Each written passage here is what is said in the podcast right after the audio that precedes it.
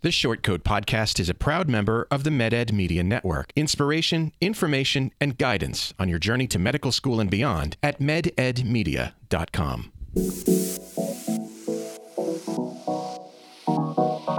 Meandering in the margins of medicine, it's the Short Coat Podcast. Weird news, fresh views, helpful clues, and interviews. By students, for students. Subscribe to our weekly show at theshortcoat.com. All right, welcome back to the Short Coat Podcast, a production of the University of Iowa Carver College of Medicine. I'm Dave Etler, insert dumb joke here, intro co-hosts. On today's show, list topics. Whoops, my bad. I think I did that wrong. Your voice is so much more pleasant today. That's very true. I'm being true to my real self today. Decided to drop the facade of pretending to be an older male person. Just kidding. So my name is Aline Sandouk. I'm filling in for Dave Etler today because he is on vacation, which is ridiculous. Why would he decide to go visit his family instead of do this? Yeah. I thought he loved us. I know. I thought so too. So let me introduce the amazing people who are here today. Hillary O'Brien. Hi, guys. We have Elizabeth Shirazi. Hello. We have Jayden Bowen. Today you can call me Aline. Yes, that's right. So I'm filling in for Dave, and Jayden is filling in for me, for the audience. And Irisa Amaharaparn.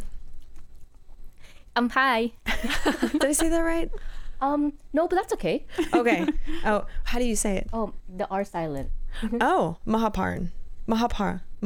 It's Mahapan. Okay, Dave. But no, it's really okay. Dave butchers it every single time. So you just really, it's realistic. Dave, don't cut this.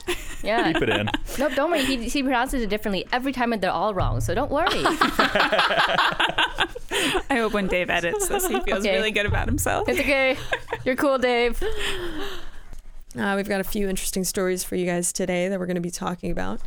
One of them being a story about a teenager who had to have her gallbladder removed due to an apparent addiction. I'm using that term loosely, not actually an addiction, but really loved snack foods like Cheetos, hot fries, and Takis, which I don't know what that is.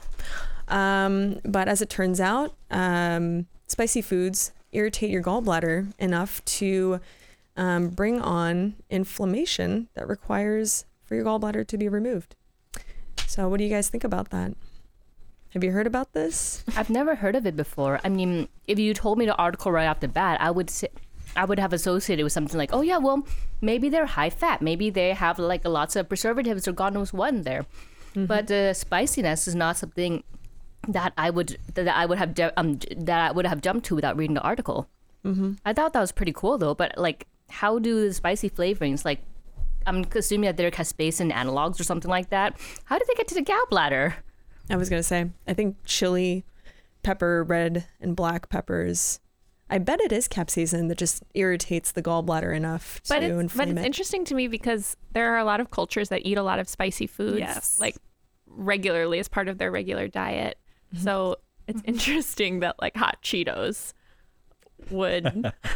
I don't know. I feel like there's probably like a lot of teenage boys who just like eat hot Cheetos every day. I know my brothers are obsessed, and they both have their gallbladders still. So yeah, honestly, like, do people in certain cultures that eat a lot of spicier foods have more gallbladder issues? And I just never knew about it before. It's a case study. I don't know. I cannot speak for the entire population of Southeast Asia, but everyone in my family still has a gallbladder. Yeah, but then they eat less fatty foods. Oh no! You ever see my grandma eat? Oh really? She loved fried chicken. Okay, I am corrected. I love you, Grandma.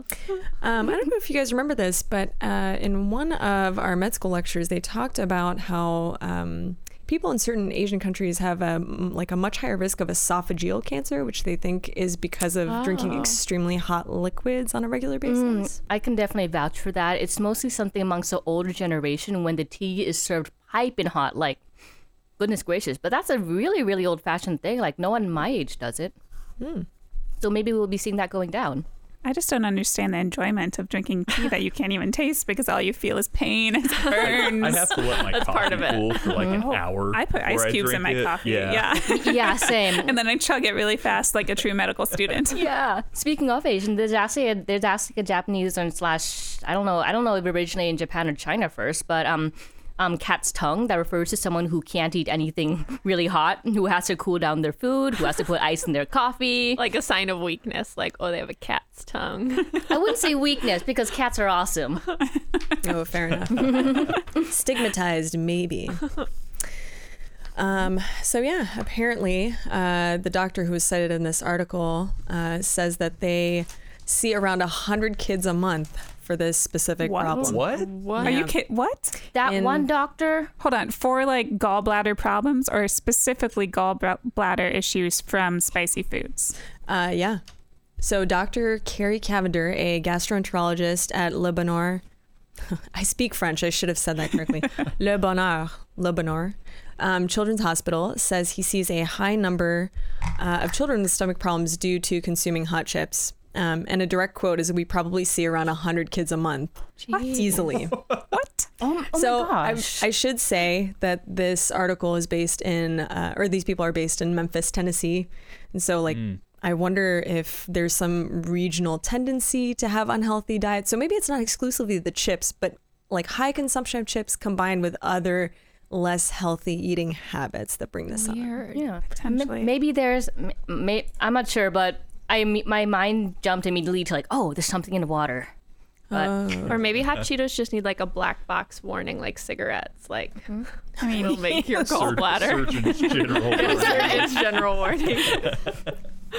Well, I'm steering clear. I do not agree with spicy foods. I am weak. I have a cat's tongue. That is correct. Mm-hmm. All right. So our next story is about a research study that was just published, looking at the rate of toxoplasmosis infection in people oriented towards the study of business. So some researchers wanted to see if there was any parallels in human beings infected with toxo that increases their tendency to engage in risky behaviors, which is a phenomenon that we see in rodents who are infected with toxo. In which they are somehow resistant to the fear of their natural predator, cats. Mm. And so instead of running away, they tend to try and confront the cat, which is hilarious. And so they wanted to see if this happened in human beings. So in a cohort of 1,500 student volunteers, they found that about 1 in 5 have been exposed to the parasite, and that of those students tested, they were 1.5 times more likely to be business majors. So what do you think about that? Well, you can say it's the real rat race. Badum-tish.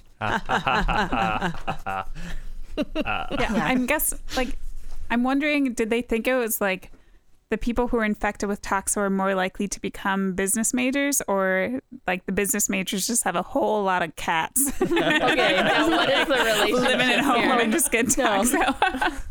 You know, this actually reminds me of an anecdote by Abigail Tucker, journalist and author of "Line in Your Living Room: Our Evolutionary History of Cats," one of my favorite books. Yeah, she actually... I was going to say that is a very specific citation. I was like, I don't think I could cite any book. But this is one particular book that I really love. It's about cats. Yeah. Well, anyways, she was actually talking about that. Like, why are rats that are infected with toxoplasmosis not only not repelled by, but even somewhat attracted to cat urine? She wonders if she has toxo because she had encountered in Africa like this a den of 2 lion cubs, and her first reaction was to sit around and take selfies with the lion cub when the mother was probably going to be coming around the corner. She later wondered, was it the toxo? Well, am I infected with toxo that made me go and take selfies in front of the lion cubs? They're cats. We're humans. Sure. Maybe. Did she own cats before meeting the cubs, or were the cubs her first exposures to? Feline? Oh no, she is a lifelong cat lover. Her family is a cat lover. Her parents are cat lovers. Fair enough. So I wonder then if these business people that were infected with toxo, are they more Maybe you can't say successful because maybe their risk taking leads them to. They're really bad risk takers. Yeah, maybe they're. But do they take more risks than the people who are not infected with toxo? That's what I want to know now.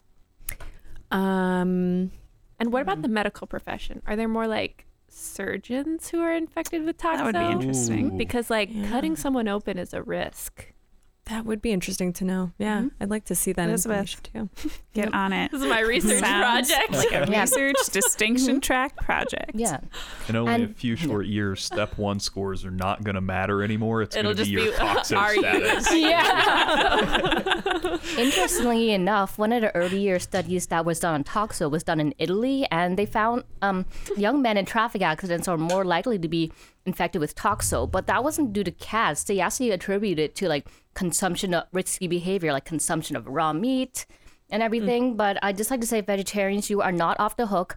Samples of dirt from drawn up carrots have indeed test positive for plasma.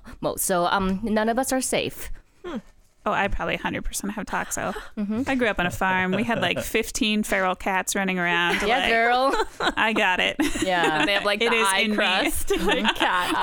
Oh, yeah. And of course, me as a child, it was trying to grab them. Yeah. You're actually not smart decisions. How much of your personality is attributable? So true. Or microbiological overlords. Yeah. No, I'm really glad you brought that up, because another study on toxo actually they attribute different traits depending on if you're a man affected by toxmo or a woman infected with toxmo with toxo. So men are more likely to be aggressive, take risk-taking behaviors, but women infected with toxo displayed more compassion and empathy and all this nurturing instinct. Wow. So, am I a compassionate, empathetic person, guys? Oh my goodness. It's all because you're toxo. No, I'm kidding. It's not. You're pretty much spraying us with toxo right now, which is good for us, not so good for you, Jayden. I could use a little more aggression. You could. After this, his career goes. Yeah. No, but we are skyrockets. Yeah. But no, toxo can only be shed from cats within 1 to 2 weeks of initial infection. So don't worry, your poop does not contain toxo. Bummer. Oh. Kind of wanted it. That was every day. That was keeping me up at night, worrying about that. I've got a conspiracy theory taking hold that the gender gaps in surgery and pediatrics. They're not inherent to the genders. It's just how the toxo affects the genders differently. Everything in life is explained away by toxo infections. Yeah. You guys found the key to life. Yeah. It's not, the answer is not 42, it's toxo. Nice. Mm-hmm. Well, it's Hitchhiker's Guide to the Galaxy, isn't it? 42? Yeah, I'm old. Mm-hmm.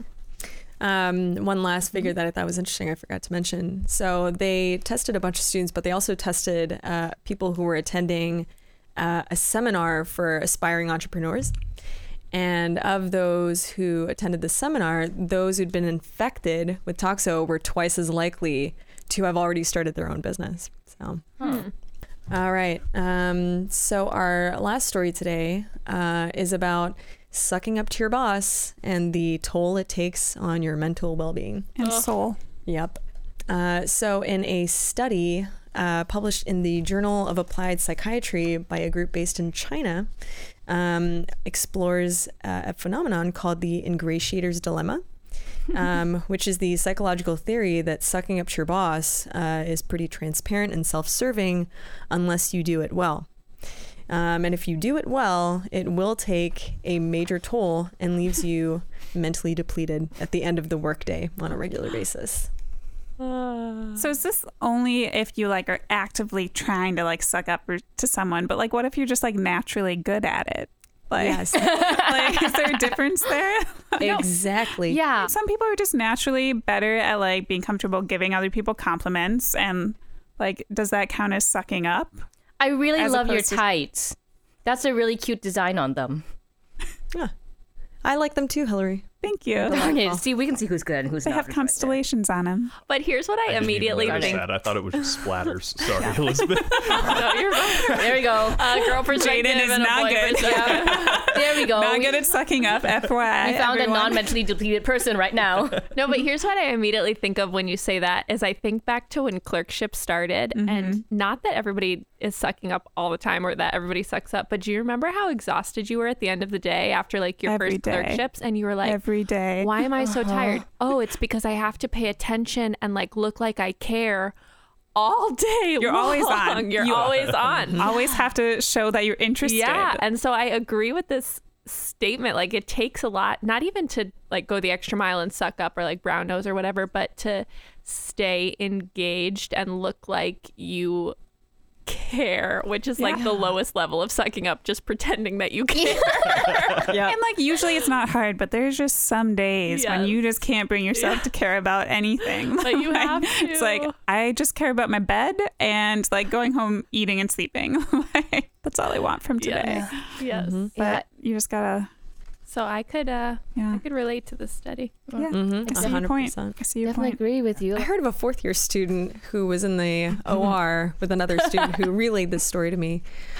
And this person's long gone. Don't worry about it. But apparently the surgeon conducting, you know, whatever operation was explaining something to this student and like paused and was like, yeah, it doesn't seem like you're very engaged in what's happening right now, you know. Maybe like you don't care, and apparently he goes, it's because I don't. Oh goodness. Yeah, but come on, we always dream of that. We dream of that. So he really did not care about grades. So the eval is over. They've already matched. You know exactly the timeline of where they are in their I want to know like what like specialty that was too, because was it one of their like 2-week selectives where it's like literally I'm just here to get through this because I have to. Yeah, and like dude, he showed up. He gets points. Go, right? Yeah. He was looking at the thing they were doing, and just for pointing your eyeballs at the operation site. I think that's for having your eyeballs open. Mm-hmm. Yep, exactly. Yeah. That's really funny. Yeah, but not gonna lie, I have fantasized about saying that before. I don't have the balls though. Yeah, they had to have been moved on and like already ready to go and like really checked out to say something like that. But honestly, just comparing like my it started me at the start of clerkships, which was like I don't know, like a year and a half ago, 2 years, I don't know, I don't even know anymore. Plus like me now, I am looking like I care a lot less. Like at the beginning, I was like bright-eyed, bushy-tailed, saying like, and then everyone will be like, oh, Irisa, we're in so-and-so clinic. I'd immediately go like, so-and-so,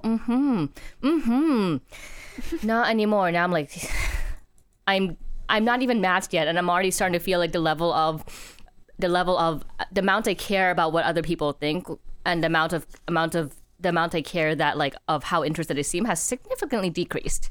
I think I'm just starting to realize like to show I'm interested in the things that actually like matter.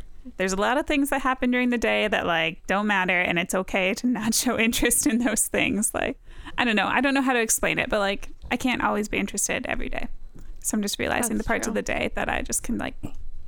Or it's like a benefit to let people know what you're actually interested in. Yes. So then they'll tailor what you're seeing in clinic or like point out to you the things that might interest you. Yeah, I just had a great facilitator on psych, and like I'm interested in OB-GYN. It's something I'm considering, and we had a patient with postpartum depression, and he like made sure I took that patient to like match my interests. So it's beneficial to like talk to your preceptors about like what you might be interested in, because it makes the rotation go a lot smoother then. So then the energy, the piece of your soul that you lose by brown nosing, according to this article, is a little bit more meaningful. It just sounds like we're leaving horcruxes like in our path as we go.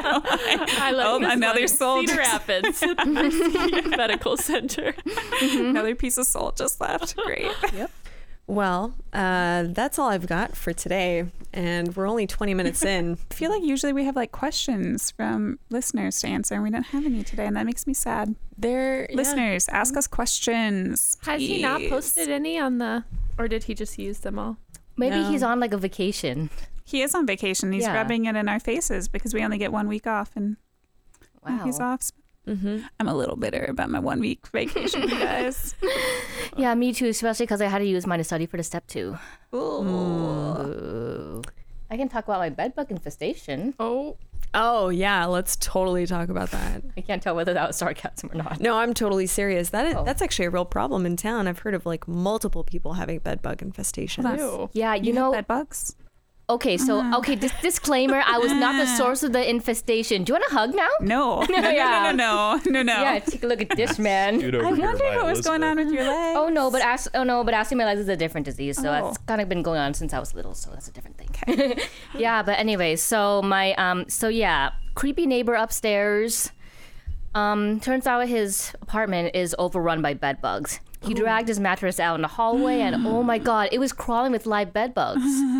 It's so like you went up there and you could see live bed bugs. Just is like the lesson not to pick up random mattresses in the hallway? That is a very that is one lesson. Okay. Mm-hmm. Yeah, so anyways, they came down to my place. So I was pretty upset at first because I did not know that he was infested before. So I was thinking, where could I have gotten bed bugs from?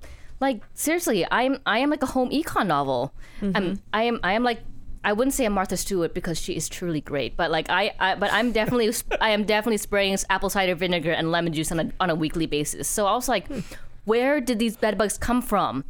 I haven't done anything different. Then I realized something.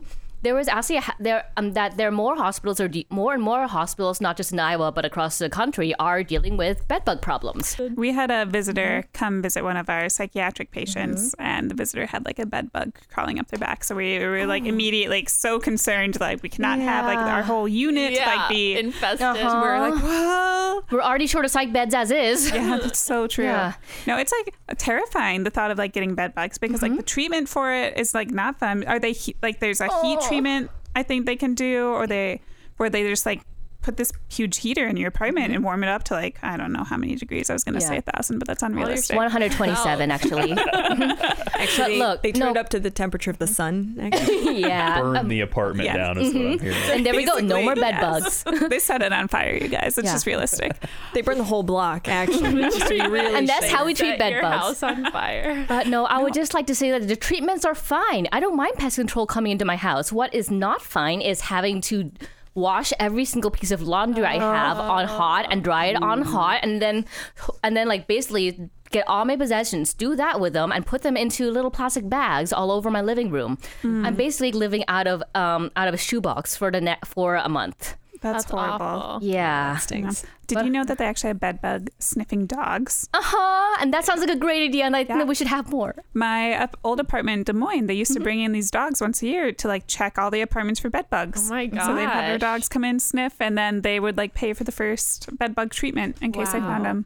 It was great. Des Moines is so wonderful. Moines, you would have blown out of water right there. Like Des Moines, great guys. Like for me, it actually took.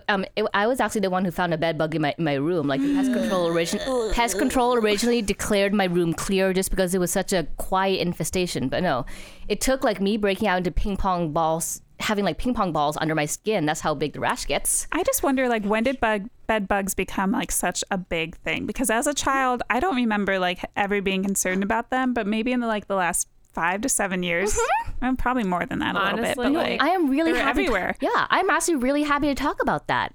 Bedbugs were previously considered a pest that was eradicated from the United States back in the era of World War II due to like a lot of DDT use. But as we know, DDT was outlawed for a variety of reasons, mainly because they're killing off the bald eagle, and it looks bad if all your national mascots are dead or something like that. So then after that, within the last 20 years or so, we have been seeing a steady resurgence of bedbugs across America. Another thing that is attributed to is actually increasing international travel. Like, right now, it's no big deal to like just go take a 2 weeks off in like, I don't know, in another country like India or Guam or something like that. So these countries that have never had, even though these countries still use DDT and don't have a history of ever nearly eradicating bedbugs, there's possible that these countries are another source of bedbugs. We're not saying immigrants or refugees or anything. We are saying like just international travelers, people on spring break. So that could certainly be contributing.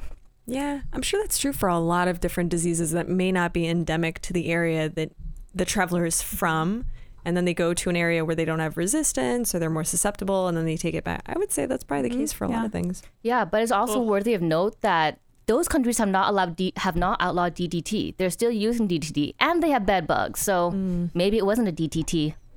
It's lose-lose, isn't it? Yeah, you snooze, you lose. In this case, you turn out, like, you wake up and oh my gosh. You snooze in your bed. Then get very itchy. Oh, set me on fire. I hate bugs. Well, will you just stay in the apartment as we burn into the ground? Oh, yeah. Okay, I'll just stay in there. But anyways, and it's incredibly expensive. I mean, my apartment is paying for the treatment because I didn't cause the infestation, but you have to buy, I went nuts. I bought bed bug spray, I bought Thiodomaceous earth, and like what's really impressively expensive is all the bed gear, like the bed bug proof bed sheets, box covers, and like little stand that I put on my bed that catches bed bugs and everything. That's terrible. That sounds awful. Yeah. Anyways, scribbling me. Anyways, luckily this happened on my cardiology rotation, which has a lot of outpatient, so I was able to have a lot of time to handle that on my own. But if it had happened during like surgery or during my core clerkships, oh God, I would have just burned an apartment down. Yeah, that's the hardest thing about having stuff like this is actually a really sad statement. That's the hardest thing about having other things going on in your life other than I feel like that you prefaced it like mid-thought. You're like, this is going to sound horrible. Really statement. Yeah, because it just like takes up your whole life. So you're like, how am I like, oh, your hours that I have to call you are between 8 and 5. I work 7 to 6. Like, that's not going to happen. So true. Or and you always feel like such a bad student when you like request time off for anything, even if it's like a very legitimate thing. You just feel like, no, I have to be there. Like I'm paying for this. They expect me there. Like, I can't go like. And this have a surgery that I need or something? Like, no. Actually, that happened to someone within the realm of my years. Yeah, actually, they had surgery, but they put it off because, just because like they got so stressed by clerkships, they kept on putting off their surgery. I am glad to say that they have made a full recovery. They got the surgery, but like, wow, it just sounds awful when you say it. Like, oh yeah, I have to be in the hospital all the time, so I can't afford to go to the hospital. Yeah, no kidding. But just imagine the simple things like, oh, I need to get my tires rotated. Yep. When you gonna do that? The car shop's open from dramatic. Yeah, it just got very intense. No. The car shop is open from 9 to 5. Well, and the funny thing is too, I think I saw on our like time request thing, they're like, you are not allowed to take time off for haircuts, car repairs, things like that. I'm like, whoa. Or your children, you're not allowed to take time off for childcare stuff either. I guess I'll just have waist long hair and a shitty car. Like, I don't know. We just need like one day every like 12-week block. Yeah. Oh, that is so nice. This is errand day. Like it's set aside 4 days a year. You can go do your errands. I have a letter. It's a happy holiday. I have one day a month where I clean the bathroom. All the other days, oops, screw it. But I get that this is like practice for like, as we call it, real life. Like people in real life, in adult world with real jobs, many of them are in this situation as well. They work all these hours. They either can't afford to, or either aren't allowed to take time off to do this kind of thing. So on one hand, I guess that, we're preparing for the real world. On the other hand, we're not getting paid. This is not the real world. We're students. Yeah. It is kind of weird that the employment culture in med school and beyond is that you get time off to do other kinds of work instead of time off to like actually relax. Very true. Yeah. And it's really crappy. And it makes me sad. If I was being paid, or this is like a, if I was like, you know, being paid or like had a stable job with like, you know, a whole bunch of benefits, stuff like that, maybe even dental insurance, hint, and I think that I would feel a lot better about taking it in stride because it's manageable. It's just not ideal. Yeah. Yeah, I feel like no one's ever walked into an OR and been like, wait, we can't do the operation. The med student's not here. Yeah, that's the point. It's like, no one ever. Excuse me, I play an important role today. Yeah. I turned off and on the lights. And exactly. It's like, we're not providing a critical role. If we don't show up, the entire hospital goes on. I'd like to see him do surgery without lights, though. Right? I was really good at it. Yeah. Oh, I didn't even do that. All fives. No. All fives. Comments to enter into your dean's letter. Well, she turned off the lights really well. Yeah. So. With it, management. Switch management position. But no, seriously, the surgeon can go on and do his surgeries without me like being very interested over his elbow and losing like my mental state or whatever that was that we talked about earlier. Easily performed all tasks assigned to her. Met expectations. Exceeded expectations. She tranquilized within 5 seconds and she got the right lights the first time. 5, 5, 5. But no, seriously, yeah, it's just because like we don't play an absolutely crucial role, whereas some of these tasks are kind of crucial for us. Like, yeah, I want to get this abscess looked at. No, I'm kidding.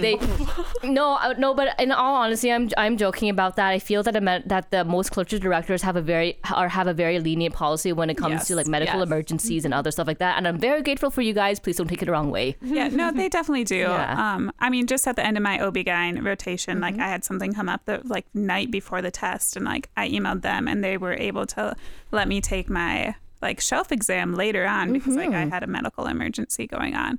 So they're very lenient when it comes up, but I think the like you feel bad. Yeah, like I just felt bad because I was like, everyone else has to take it tomorrow, and I feel bad that like mm-hmm. I get to like extend it out, even though like I had a medical like emergency going on. So it wasn't like I studied like during that time, but you still feel bad. It's still something that I think a lot of medical students struggle with whenever they request time off. It's just like the guilt. The problem's not them; it's us. Yeah. We're the problem. Yeah, we are. Always the problem.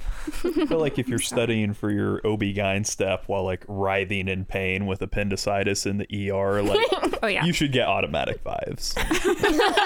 just from commitment. Yeah. Just give me that 100 on that shelf. Just for balls. Like I would give you points for balls right there. It's like took the test while actively bleeding from arterial site. Okay, maybe not that, but yeah. Showed true devotion. Mm-hmm. to their craft. Yeah. I remember one of my friends back in college came and took her final even though she had really bad bronchitis and the doctor was telling her to go to the ER. She still took her final and she did okay-ish. But I think she should have gone to ER. She's alive. It's all turned out okay. Hindsight 2020. It all worked out. Yeah. Should I open Twitter? We can just talk about the first tweet that shows up in my timeline. Let's see what we got. I got cat diarrhea.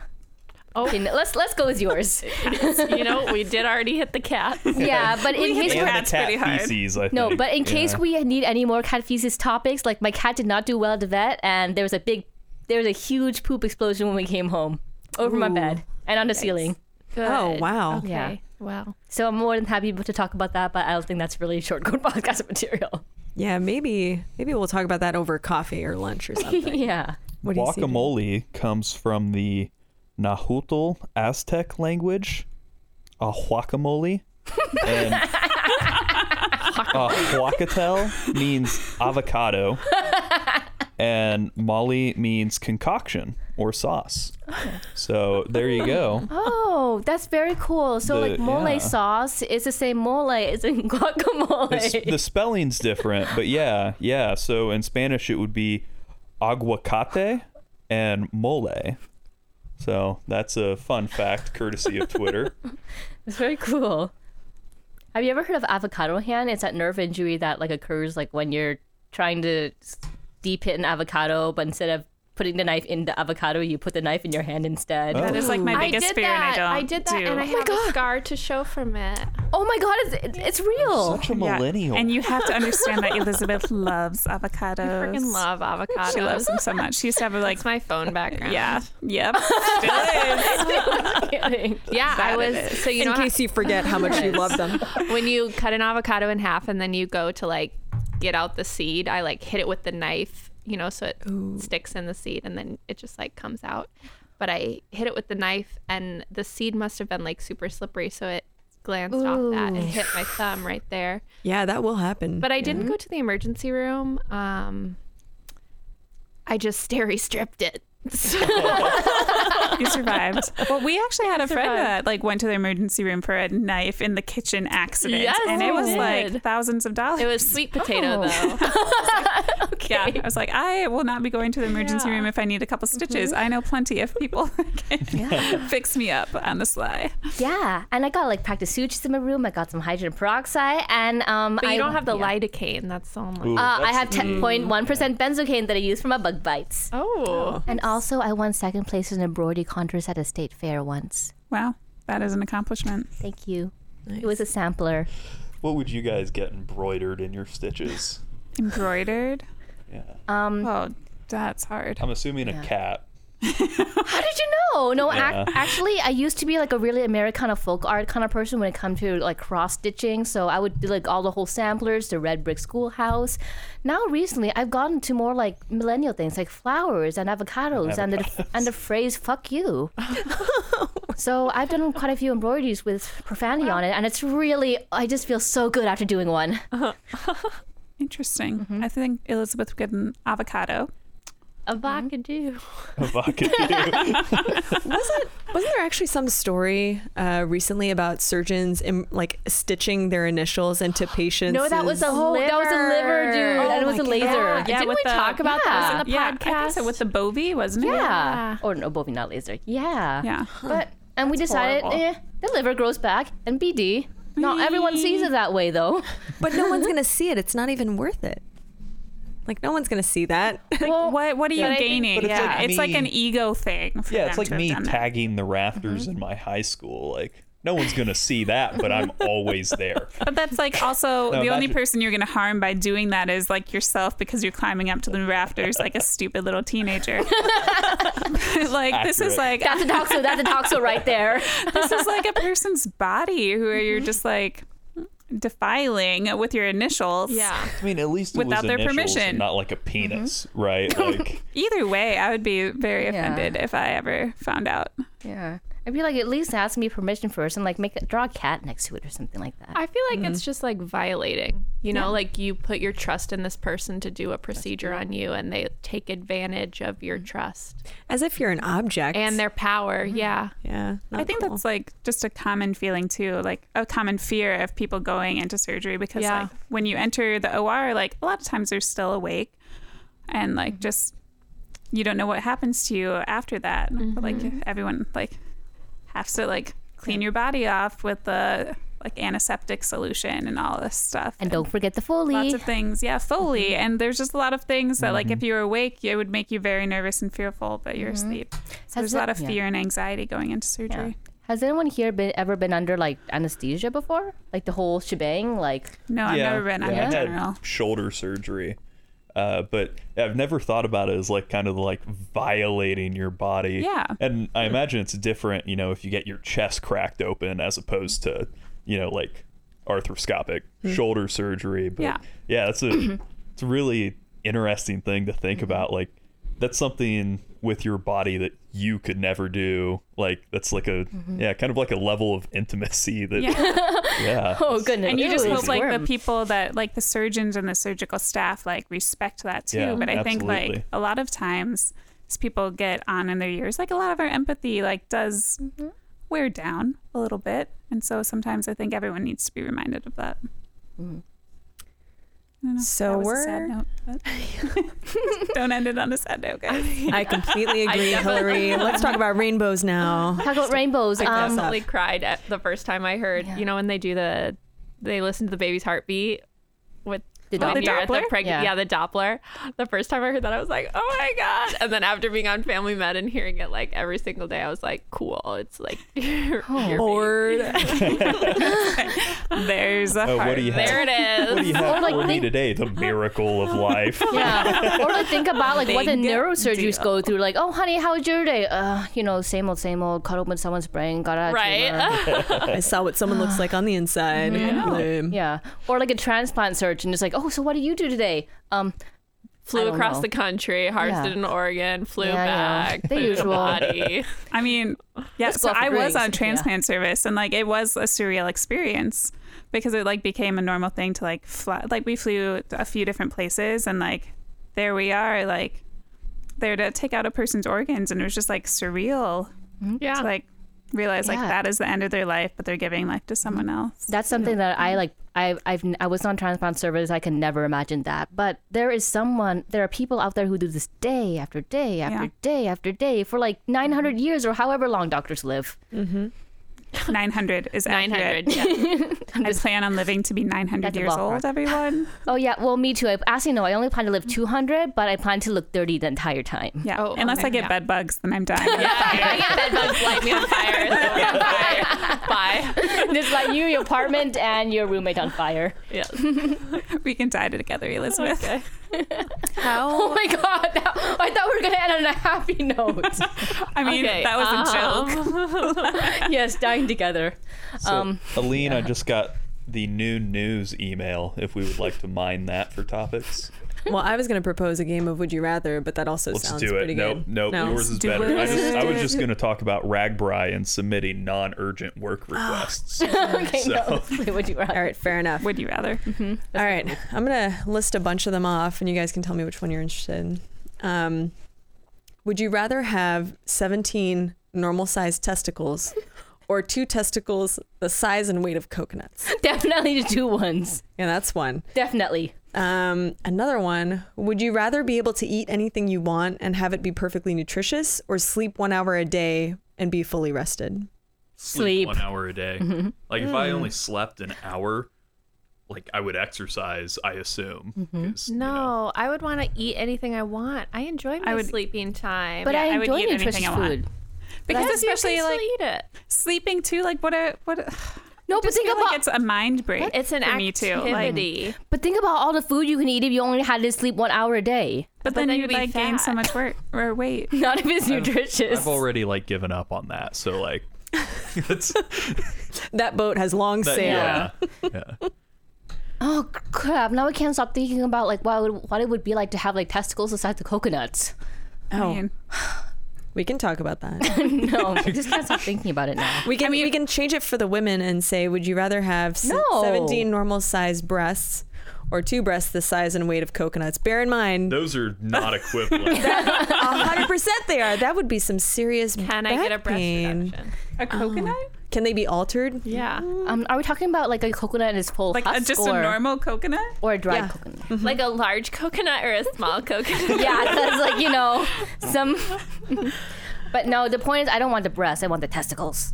Yeah. Oh, Irisa, you want the testicles, not the breasts. The size of coconuts, yes. Oh, okay. That's very specific. Mm-hmm. Like, does it... do the coconut-sized testicles impair your fertility at all? Oh. Too, like, which one... like, are you still fertile with both? I was like, I don't know. Like, what's the difference here? Because, like, do you still got that chromosteric reflex going on? You would like, get women pregnant. Just wondering. I gotta know the facts first. Well, I feel like this has gone downhill. This has gone. There's gonna be a large portion of this, Dave, that you're just gonna have to drag directly to the trash. The nice part about this discussion is I get to be the expert in the room. Though. Yeah. What do you think, Dave? Tell us about that. Well, I don't know. I think it's kind of like they're both gonna be annoying.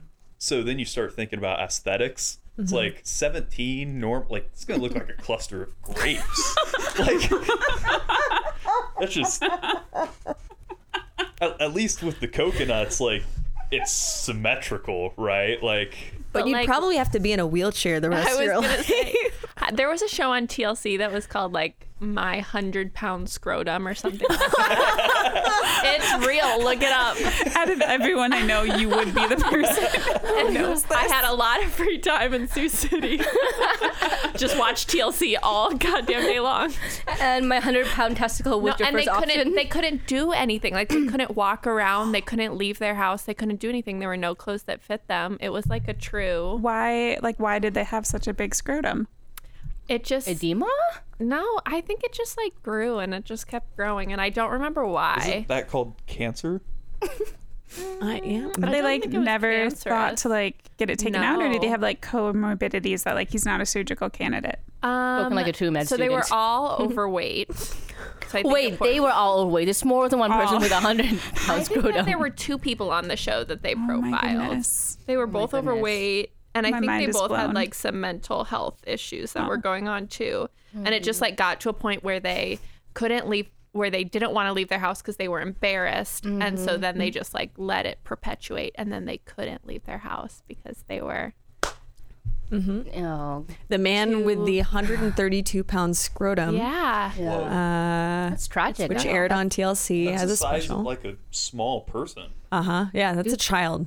Well, no, 130 in America, yes. Very over, my dear. Yeah. So that's like 1.5 of me. So that condition is called scrotal lymphedema.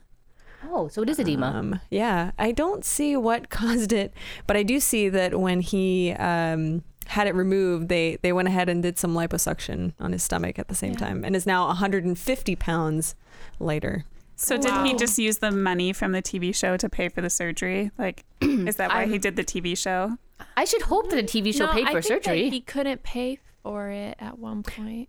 He's worried about being able to finance the surgery and still has his GoFundMe page, as well as an account on, at Monarch Community Bank if people want to make donations. Aww. Which, like, surprises me, because don't you think that this would be like a medical necessity? Yeah, I think, or like just like, but even you with could get it pro bono is more what you're thinking.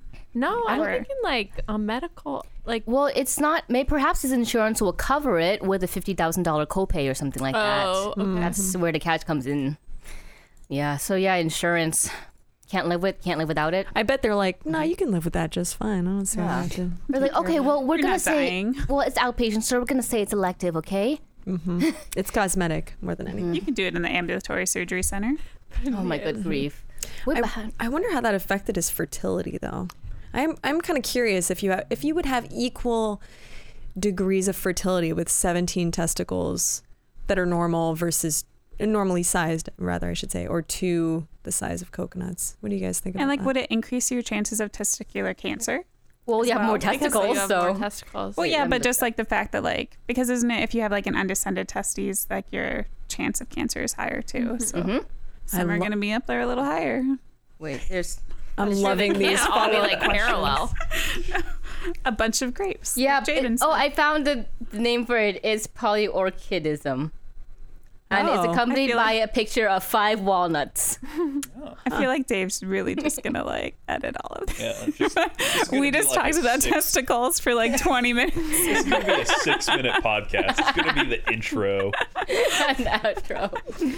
Have you guys had any cool experiences in clinic that you would like to discuss? Not in clinic, but I think I got medical school mansplained to me by a pre-med. Oh, tell us about that. Oh, pre-meds. Oh, well, God bless. Well, here's the thing you need to know about medical school. Well, we can't shit talk pre-meds on this podcast.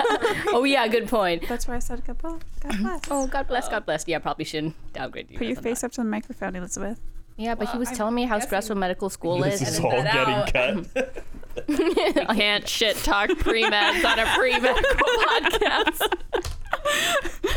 But that is like the little intro quote. We're just gonna leave this to Dave's discretion. Let him decide what to leave in. It's like, Dave, this is what you get when you leave for vacation. Hey, Dave, I'm burning it down. I've actually been practicing throat singing in my spare time. Oh, wait, what? Stop staring at me. It's making me nervous. Med students have weird hobbies. That's very interesting. But whatever relieves your stress, I guess. You guys want to talk about birds? I love birds. Oh my God, Jayden, how did you go 50 minutes without talking about birds? Jayden loves birds. She did bring up DDT and like the bald eagles and stuff. That's true. Yeah, you used to go take pictures with Ali Hassan, didn't you? Yes. He loves birds too. He had to go to South Africa and take pictures of birds that are 10 times more amazing. Yeah. So Jayden, how are you feeling about coming back for your second year? You're in M2 now. I'm looking forward to it. What aren't you looking forward to? I am looking forward to being in the lab full time. Like, are you an MSTP? I am. Oh, that's right. Yeah, like, Jayden is... This summer has just been like a wonderful, like, scientific curiosity driven. Wait, explain it to me then. So why? Because probably some people listening to this podcast would like to know too. Why did you choose to be MSTP if you really enjoy mostly spending time in the lab and you're not excited about coming back to school? No, I really, really have enjoyed my first year of medical school, and the patient interaction is really kind of why I went the dual route. It's just different, right? You know, it's the preclinical test every 2 weeks. Okay. Yeah. Like going from just working in the lab and doing experiments because you're interested in what the results are going to be. It's different than, you know, trying to cram for an exam. Okay. Yeah. So it's just these first like year and a half that you're not super excited about. Yeah, I'm very excited to get to clinic and Can you interact with patients? Can you tell me a little bit about like what an MSTP summer between M1 and M2 years like? Because I don't really know that much about it. Like, I know a lot of people like do a like Global Health Trip or like do MECO here or do research, but like MSTP, I don't really know what you guys do. Yeah, so we go into a lab and do a PhD style lab rotation. Oh. And so for our program, you have to do at least two. Mm-hmm. And really it's just like 6 to 10 weeks where you're getting a feel for the lab and the PI, the principal investigator, and just trying to decide, is this the lab I want to do my PhD in? So the summer before M1 year, you have the option to do a rotation. Most people do.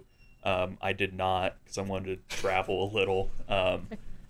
And then every summer after that until you enter grad school, you're required to do a rotation. Okay. And like at what point do you guys have to choose a PI and a lab? So in our second year, in the spring of second year, we take step one with the M3s. Then we go to clinic for 12 weeks. And then at that point, you either complete your last rotation, or if you've done two already, you can make a decision then. And then you go straight into the PhD portion. That's exciting, but also like me as a non-researchy person, that sounds like horrible and terrifying. But I admire you guys for doing that. It's definitely like... there's still a lot of existential dread. It's just a different flavor. It's less urgent. It's less like, man, if I don't pass this test, I'm never going to be a doctor, which is not the reality, of course. So you more have chronic existential dread rather than acute existential dread. It's more like, am I ever going to be allowed to graduate? Like, okay. Type stuff. But that's a happy thought. Yeah. Yeah. So you MSTPs...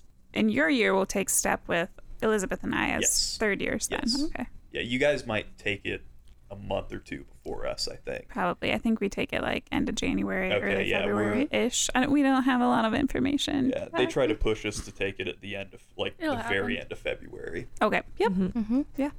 That's exciting. They try. Mm-hmm. Well, with that... maybe it's time to say goodbye. Yeah, let's do it. How many times have you had that exact MSTP conversation on the podcast? Actually, never. I think that was really informative. Yes. Well, like we do just like a full MSTP, like just lay it out. MST podcast. MST. Very nice. I was gonna say I've listened to like all the episodes of this podcast and I didn't know it, so I was like, I didn't think we had talked about it before. Yeah, I feel like if you could break up the MSTP experience into like pieces of pie, I feel like we're about halfway there if you like accumulate together all of the times that we've talked about it on the show, but we've never had like a dedicated episode. Yeah, or like a comprehensive description. Hint, Dave. Dave, let's do it. Podcast idea. Jayden, are you in? I'm in. All right. Cool. All right. Well, work this in wherever. Don't forget, preferably before decimals parts. What does it mean when stuff is in brackets? Oh, okay. Don't forget to contribute your favorite recipes for medical student success at theshortcoat.com. Look for the orange quote, send in a recipe quote button to add your delectable delight. And I/Dave/Davidaline will send you an SCP key fob if you include your contact info, and every contributor gets a free copy of the final cookbook whenever that comes out. Just as a reminder, we'll be putting a link to all the topics we've discussed today in the episode's show notes at theshortcoat.com. But for now, that is our show. Irisa, hi, Jayden, Elizabeth, and Hillary. Thank you so much for being on the show today. And thank you, listeners, for making us a part of your week. If you like what you heard today, we hope we've earned your subscription. Not only do we give out free key fobs, we also give out free advice, and it might even be good advice. So send your questions or whatever you like to theshortcoats@gmail.com, not profanity or pornography, please. Or you can leave a message at 3-1. What? Wait, so what did you put that in? That was supposed to be a joke, and it didn't go over super well, so let's take that out. I thought someone actually sent in it. I literally thought someone had sent it, and I was like, oh my goodness. Oh my gosh. Behind every rule story. Yeah. Or you can leave us a message at 347-SHORT-CT, and we will talk about it on the show. The show is made possible by a generous donation by Carver College of Medicine student government and ongoing support from the Writing and Humanities program. Our executive producer is Jason Lewis. Our opening music is by Dr. Vox, and our closing music is by Catmosphere. Talk to you in 1 week.